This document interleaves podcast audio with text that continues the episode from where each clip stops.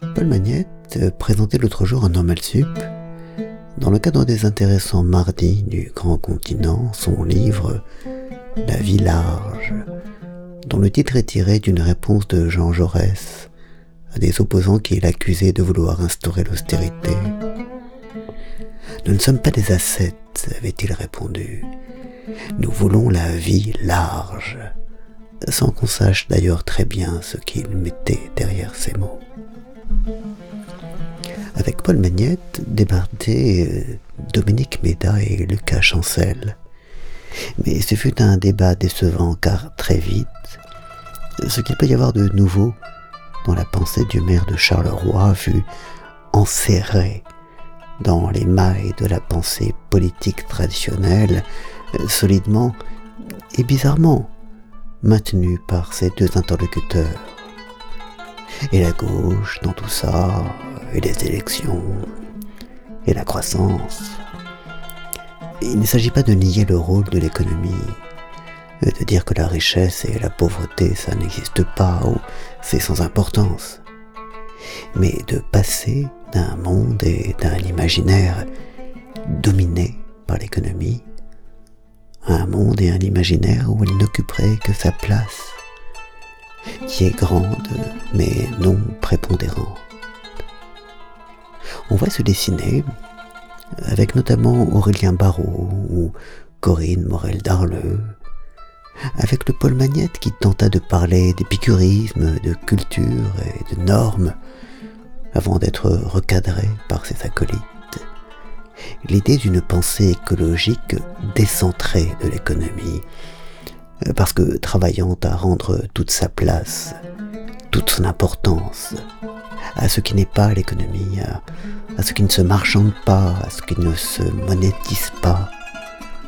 Cette largeur de vie que défendait peut-être Jean Jaurès contre le matérialisme du capital, qui est résistance à l'entreprise de vénalisation du monde, volonté de protéger et de créer des espaces imaginaires, culturels, sociaux et naturels abrités de la propension de l'économie à tout régir, à devenir l'aune universelle. C'est pourquoi, même si la question peut aussi être abordée, le point focal du discours écologique ne saurait être la capacité du modèle à assurer croissance et richesse. Non seulement parce qu'à ce jeu l'écologie part forcément perdante, mais parce que son principe est justement dans le basculement le changement de paradigme.